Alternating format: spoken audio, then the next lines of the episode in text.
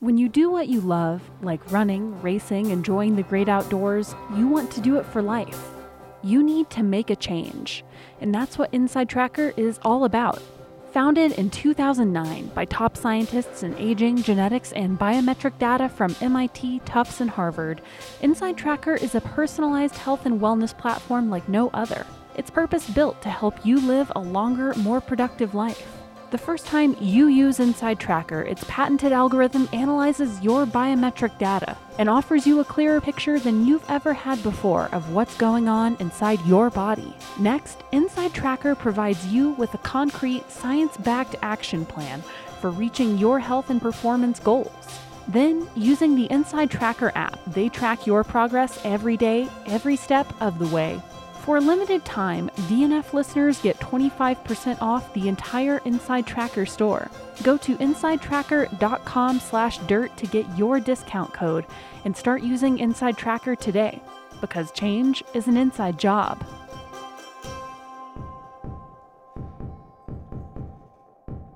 In 1919, F. Scott Fitzgerald was flailing. He was making $90 a month at an advertising agency, and his girlfriend Zelda had just ended their engagement in an epic drunken quarrel. Fitzgerald moved to St. Paul, Minnesota to finish a novel he had started before dropping out of Princeton University to join the Army. The result of those life DNFs were This Side of Paradise, a glimmering revelation of a novel about the morality of youth that propelled Fitzgerald to the kind of fame that only TikTok dancers or adorably deformed cats enjoy today. Coasting on the book's commercial and critical success, Scott and Zelda were married in the spring of 1920 and immediately began circulating through New York's fanciest and most literary social spheres. Fitzgerald's next novel, The Beautiful and the Damned, told the story of a similarly handsome young man and his new wife who wither away waiting for a large inheritance that they receive promptly before realizing their lives had been hollow and empty and die. Fitzgerald didn't just dominate the literary scene, he defined it. He was pinned down and stereotyped as a writer of what he himself had dubbed the Jazz Age. Readers, editors, fans, and haters alike expected him to keep delivering gin-soaked, glitzy, and gilded novels that provided equal parts capitalist critique and indulgent voyeuristic enjoyment of the same's excess. When Fitzgerald tried new forms and ideas, he found it almost impossible to escape his early typecasting. The economics of a creative career also wore thin on Fitzgerald. Scott and Zelda's drinking, smoking, and general jazz-age partying were near mythic and began to draw on the couple's coffers. Zelda spent much of her 30s in and out of various sanitariums and psychiatric institutions, applying significant pressure on Scott to produce work that was commercially successful. He knew what of his writing was good and what was, his term, hack work. The Venn diagram of his most profitable work and his most personally fulfilling writing formed two perfect circles, like the fading spectacles of Dr. T.J. Eckelberg, looming over the Valley of Ashes. He once lamented that his story, The Popular Girl, had been written in less than a week, far out-earned more ambitious literary pieces like Babylon Revisited. As a writer who has spent weeks and even months meticulously researching and writing pieces that attempt to answer a challenging question or plumb the inner depths of my soul, only to have them eclipsed by things like 10 shorts to wear this summer, seriously, I feel this. But creative ambition alone doesn't pay rent, and it certainly can't buy good gin. But that conflict wears on the psyche of a writer, every writer. In a letter to his editor, Maxwell Perkins at Scribner, Fitzgerald wrote, "The more I get for my trash, the less I can bring myself to write." 10 years, one Great Gatsby, and an ocean of liquor later, Fitzgerald found himself holed up, alone in a cheap hotel room in Henderson, North Carolina. Zelda was struggling with bipolar disorder and living with her parents in Alabama. When Scott wasn't hospitalized for a serious recurrence of tuberculosis, he was sleeping in a buck-a-night hotel room and subsisting on potted meat, crackers, and raw apples as he tried to wean himself off alcohol while attempting to excavate himself from the wreckage his life had become the only way he knew how: writing.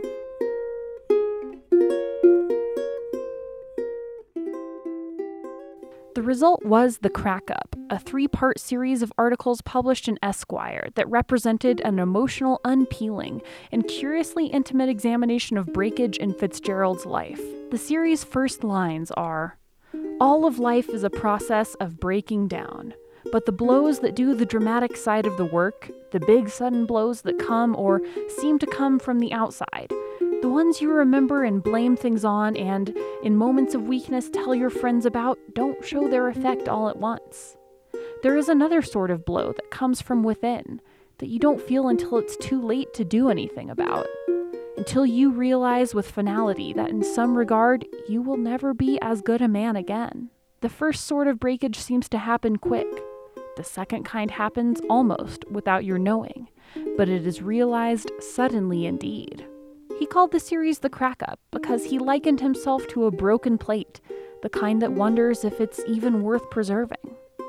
Not broken in the physical sense, though his Jazz Age hard partying had left him worse for the wear, but broken in that he had felt a fissure, more like a gulf, form in his sense of self, who he really was, and who he felt that he was supposed to be. These kinds of breakdowns between identity, sense of self, who we are and who we think we ought to be, are some of the most difficult because they are breaks that happen over time and in private, and often require a lifetime of reconciliation and pasting it back together. I think once we let go of the idea that identity is supposed to be this stable, public thing, that reconciliation and that tension becomes much, much easier.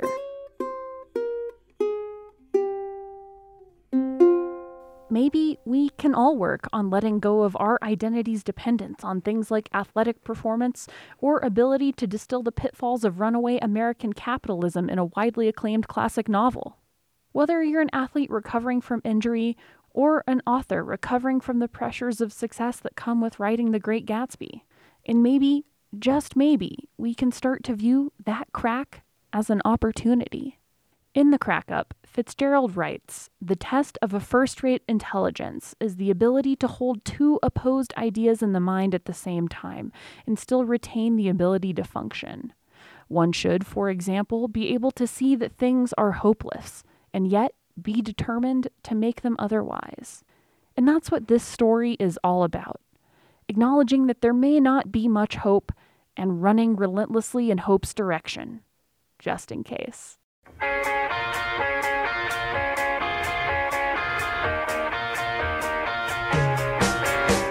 From Trail Runner Magazine, this is DNF, a podcast about failure in life and running. I'm Zoe Rome.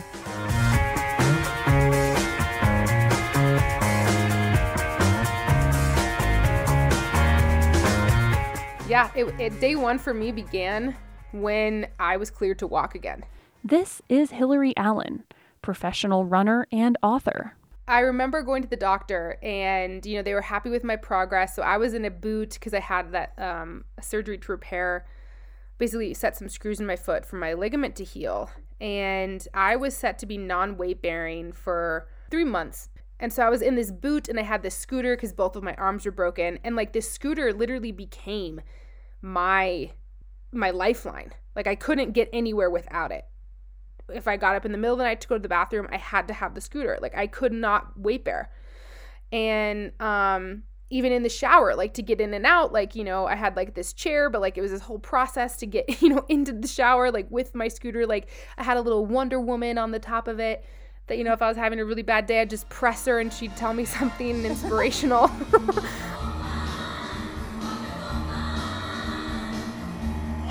Let's take a step back to a day 3 months before day one, to what Hillary calls the accident. In 2017, Hillary was leading the World Skyrunning Series. The championship race was in Tromsø, Norway, and it would solidify Hillary's win and position as one of the world's best mountain runners. The race was a technical 57K with the best mountain and trail runners from around the world, vying for top rankings and series wins. Somewhere between the 4th and 5th aid stations, there's a technical and exposed ridge. As Hillary raced along the Hamperoken Ridge, a rock gave way under her feet, and she started to fall. And this is where her memory fades. Hillary tumbled over 150 feet and hit the rocky, scree-covered slope 6 times on her way down. She was airlifted to the hospital with 2 broken ribs, a couple of fractures in her back, a ruptured ligament in her foot, and 2 broken wrists. The fact that she had lived and that her injuries weren't worse was a bit of a miracle. But Hillary, once a top-ranked mountain runner, was left scooting around, steering with her elbows since her wrists were broken. I definitely should have died. Like, it's this incredible, like, survival story. But to me, the survival story and the actual story is everything that happened after that. From day 1 in the hospital till even now, where, you know, I'm dealing with my body that's changed and, you know, figuring out how to, like, put together training cycles and, like, things to accomplish my goals that I still want to do, whether it's competitively or not. And that, to me, is, like, the real... It's survival after the fact. Hillary was frustrated that everyone wanted to focus on the trauma of her accident rather than the day-to-day survival of just existing. Instead of recognizing the difficulty of what she was still working through, many people seemed intent on defining her by an event that she hardly remembered. And so, Hillary set out to take her first tentative steps. When I rolled into the doctor's office, and they looked at my foot and they're like, okay... Like, so now you can start to walk in a boot. I literally had to have the doctor tell me again because I was like, wait, what? Like, and emotionally I became panicked. Like, I didn't know what to do. I didn't know if I'd be able to remember. And so I remember my mother, she was there with me, and she took the scooter as we were walking out of the doctor's office. And I was, like, walking by the side of the hallway, like, with a hand kind of on the side because... I mean, first of all, it felt like pins and needles on the bottom of my foot. And I just didn't feel confident. I didn't feel like I was using this limb again, but I was, like, completely not confident in it anymore. And so then I drove home, you know, then I decided to kind of, like, take some steps around the neighborhood just, like, by myself. And honestly, I couldn't even really smile because it was just so incredibly painful. It was just, like, just nervy pain. I felt confused because I wanted it to be such a celebratory moment, but it was so humbling and so sad because I felt like, okay, yes, I'm alive. And I was holding on to that for the first 3 months when I was, like, rolling around on this scooter, just trying to survive and, you know, emotionally. But then, like, as soon as I was able to, like, okay, like, you're, you know, you're getting back to normal, like, you're upright now and using your 2 feet, I felt like I had so far to go that I couldn't even celebrate that moment. And it was just, like I said, so painful. You know, I was walking with the limp, so I felt like I didn't even have a normal gait. And so I was just judging myself because I didn't know, like, I was like, how am I even supposed to get back to running if I can't even walk? Those long months afterwards felt like an extension of that tumble. Hillary felt like she was falling farther and farther away from who she used to be, as an athlete and a person. Hillary, like Scott Fitzgerald, was beginning to encounter the most difficult break of all. Not the physical or mental kind, though they are undoubtedly hard, but a chink in her identity, a crack in the sense of self. As injuries come and go, it never gets easier. This whole loss of sense of self and this whole grieving period that happens when you're injured, because it comes from love. It comes from love and passion of something that you truly enjoy doing. And so I think, you know, feelings of grief and sadness and loss are normal when, like, these things happen. But what I wasn't prepared for with this injury and this accident was the complete loss of sense of self that I experienced. Not only from just being separated from something I loved, like movement and running and being outside, but it was the whole dependency on other people, which previously I had associated with weakness because I pride myself on, you know, being strong and independent. And if I want something, I'm going to work hard and I'm going to go get it and I'm going to accomplish what I want. And what, like, I set out to do, right? But for the first time in my life, I couldn't do that. I was completely dependent on people for every single aspect of my life. And with that came an incredible loss of identity. And not only with sport, but just with myself in general. And so the process of like healing and getting back to kind of this idea of like, first of all, like, who am I without being a runner? But then I like even dropped even deeper, like, who am I? Just who am I? And so there were a lot of pieces to get back into that, because to put that back together, because I felt like I was just this, I was this vase that was like shattered on the floor, and the floor just kept on like growing bigger, and like I couldn't reach the ends of it, and there were like shards over there that like were falling off the edges. Like I felt like I was just losing who I was, and I didn't know where to even begin to put it back together. But I think what happened, especially with the athletic part of me, is that I was able to lean into these other things that I've been like all along, a scientist, just like a nature lover, just curiosity, just lean into that and let that kind of marinate and grow into these kind of beautiful things. Like lean into friendship, lean into communities, see what that could teach me, and learning to love myself even though I didn't feel, you know, as accomplished. I tried to, A, be completely honest with my experience. Hillary journaled every day throughout her recovery process and documented a lot of it on Instagram, even the not-so-glamorous parts, like needing help getting in the shower, the unsexiness of hours of tedious PT, trying to take those first hesitant steps, and the many, many wobbly, painful steps after. Part of what made that process so hard was the pressure to pretend that it wasn't. Hillary didn't want to make her recovery conform to the smooth narrative arc that plays so well on social media. And in talking about her story, really talking about it, she was able to build connection with herself and others who were going through similar things. I was so sick of other athletes, you know, being injured and then just disappearing and then coming back, and I just felt like it wasn't going to be useful for me. I wanted to show up for myself first and then my community second, and be honest in this process. And that was incredibly helpful for me, not only just for the amount of people and support that reached out, but just to be honest with how I was feeling, because I was able to see in real time like other people who were either struggling or, you know, had struggled could like relate to what I was feeling. So I felt less alone. The things that Hillary struggled with most weren't the most outwardly obvious. There's no cast that you can put on your brain that signals, hey, I'm kind of struggling in here. There's no scooter that you can use to shuttle around pieces of your newly disintegrated identity. The survival of is the day that I had all my casts removed and I was appeared, quote unquote, as normal. You know, once I had all my casts off and I was walking around and like no one was treating me differently. Everyone like they didn't treat like open a door for me or like they weren't cautious. I still felt like this injured person. And then I realized like, holy crap, like I have no idea what everyone else is going through in this exact moment. It was like a stripping of self almost again of like, you know, everyone else is dealing with something. Everyone else is also surviving.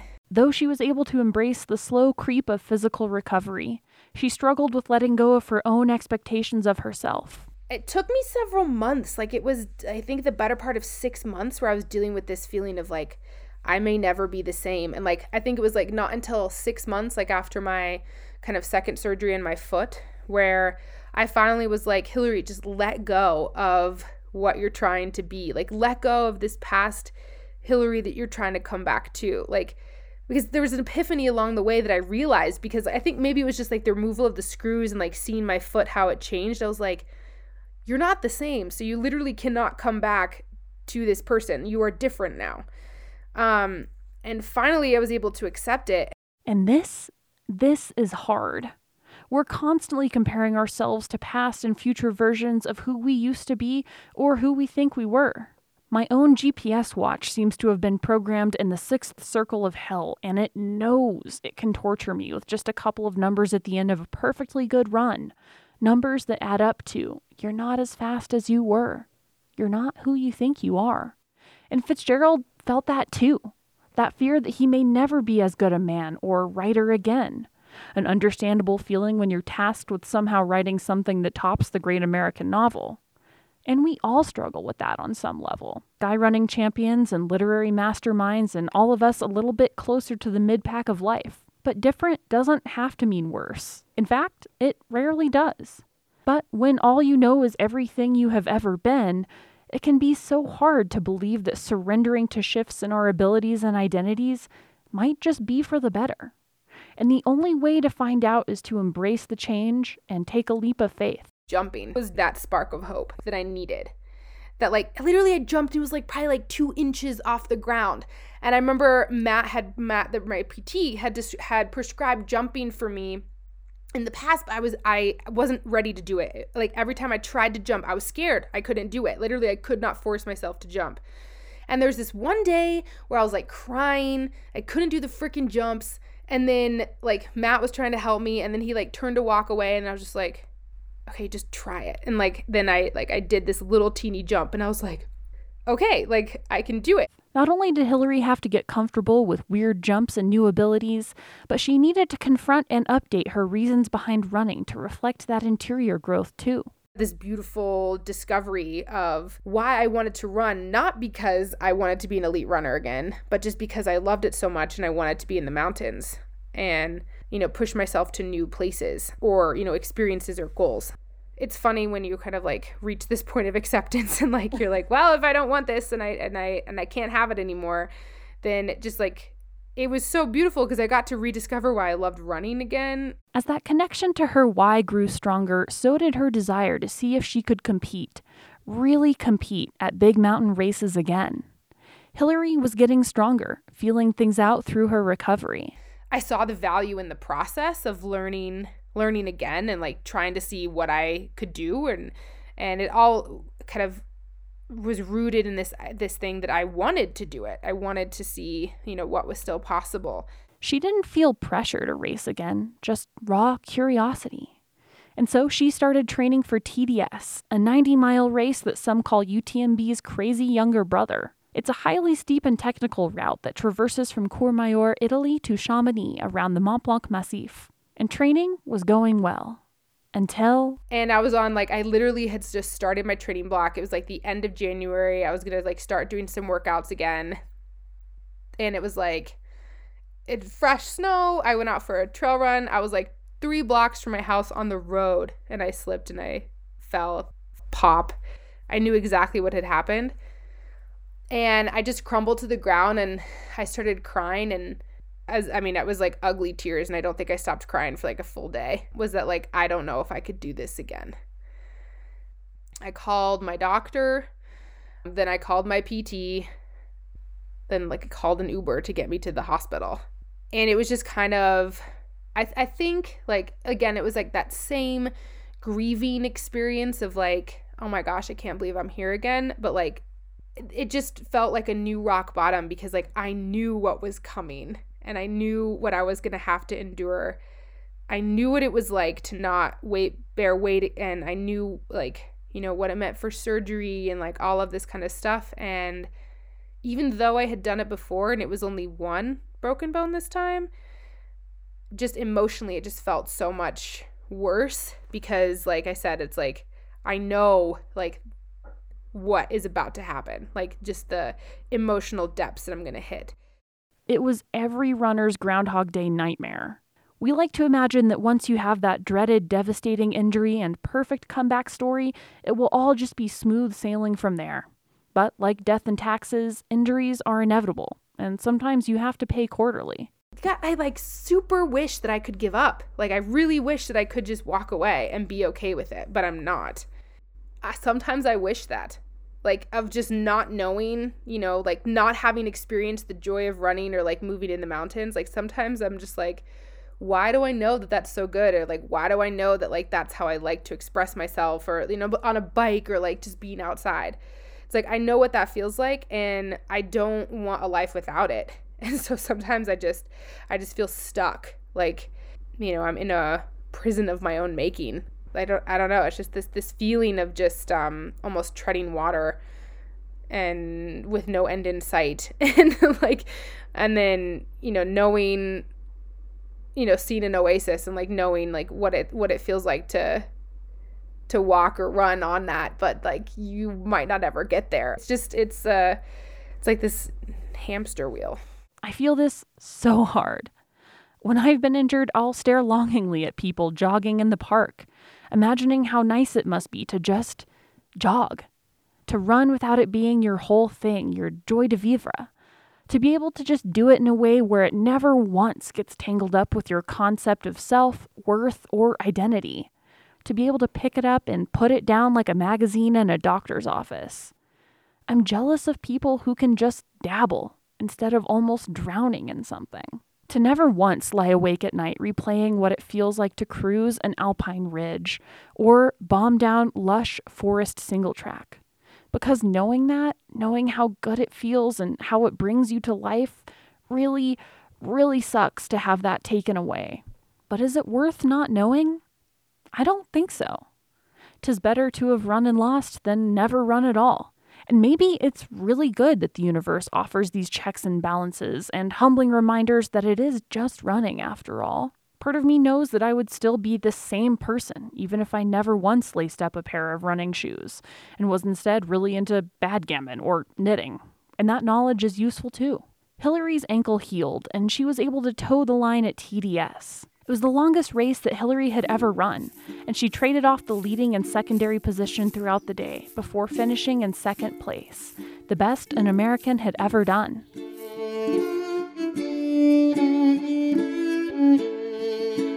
Hillary says she wouldn't have been as competitive, as resilient, as just on fire for running and the mountains as she was if she hadn't been for the very, very bumpy road to get there.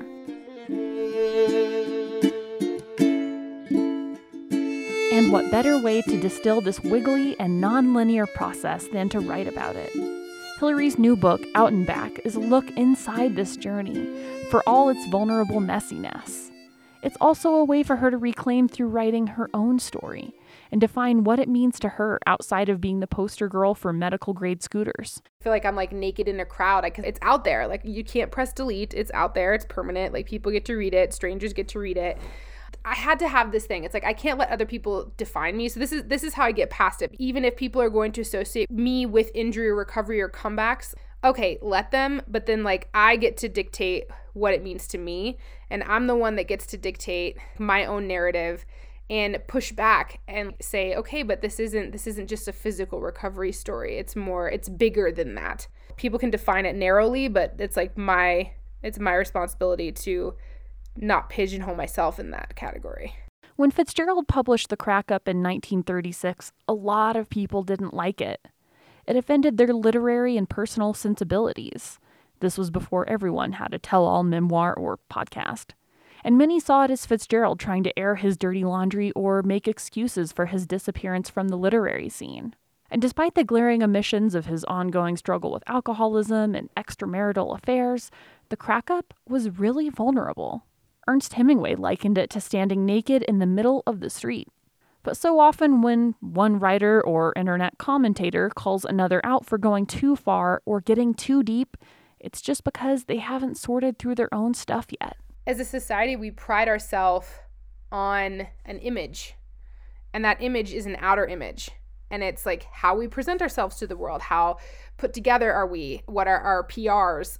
But like what happens when you're at home by yourself, not in front of people. And I think as people, as athletes, as a society, we're obsessed with putting on a happy face or this image for when someone's watching. It's almost this consumer culture. I wouldn't describe myself as brave. I'm a very calculated person. If I'm going to take a risk, I've calculated like the pros and cons before I take that risk.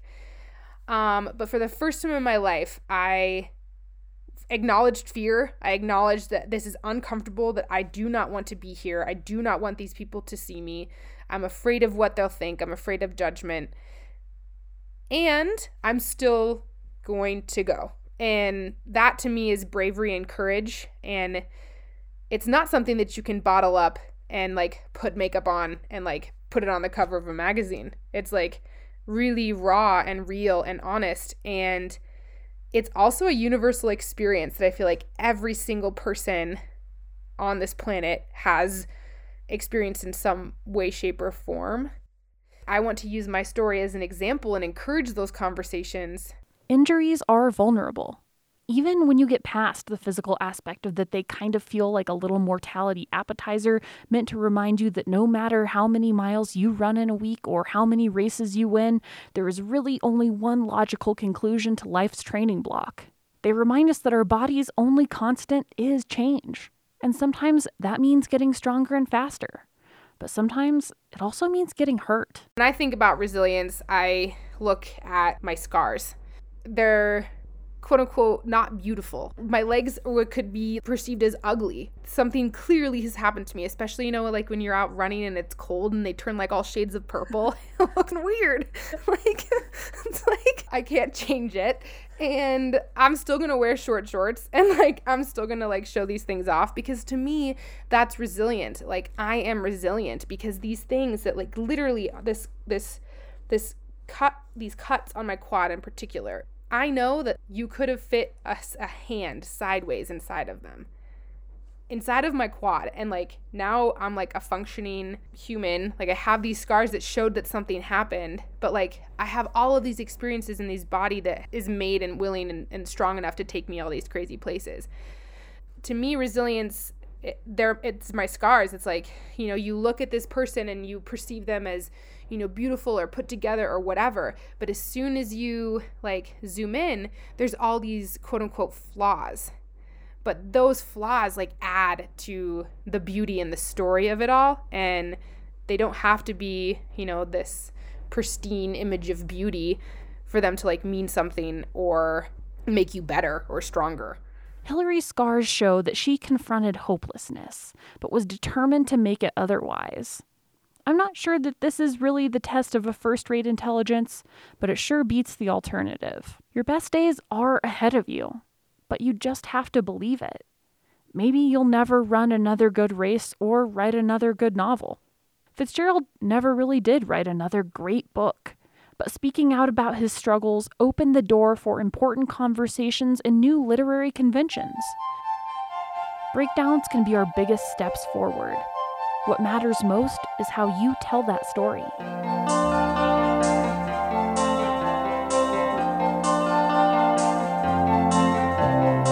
This episode of DNF was written and produced by me, Zoe Rome, for Trail Runner Magazine. You can find Hillary's new book, Out and Back, wherever books are sold. Theme music by the band Lotus. Other music is written and performed by Bitby. If you like this podcast, take a second to rate and review it on your favorite platform. You can find this episode and other installments of DNF at trailrunnermag.com.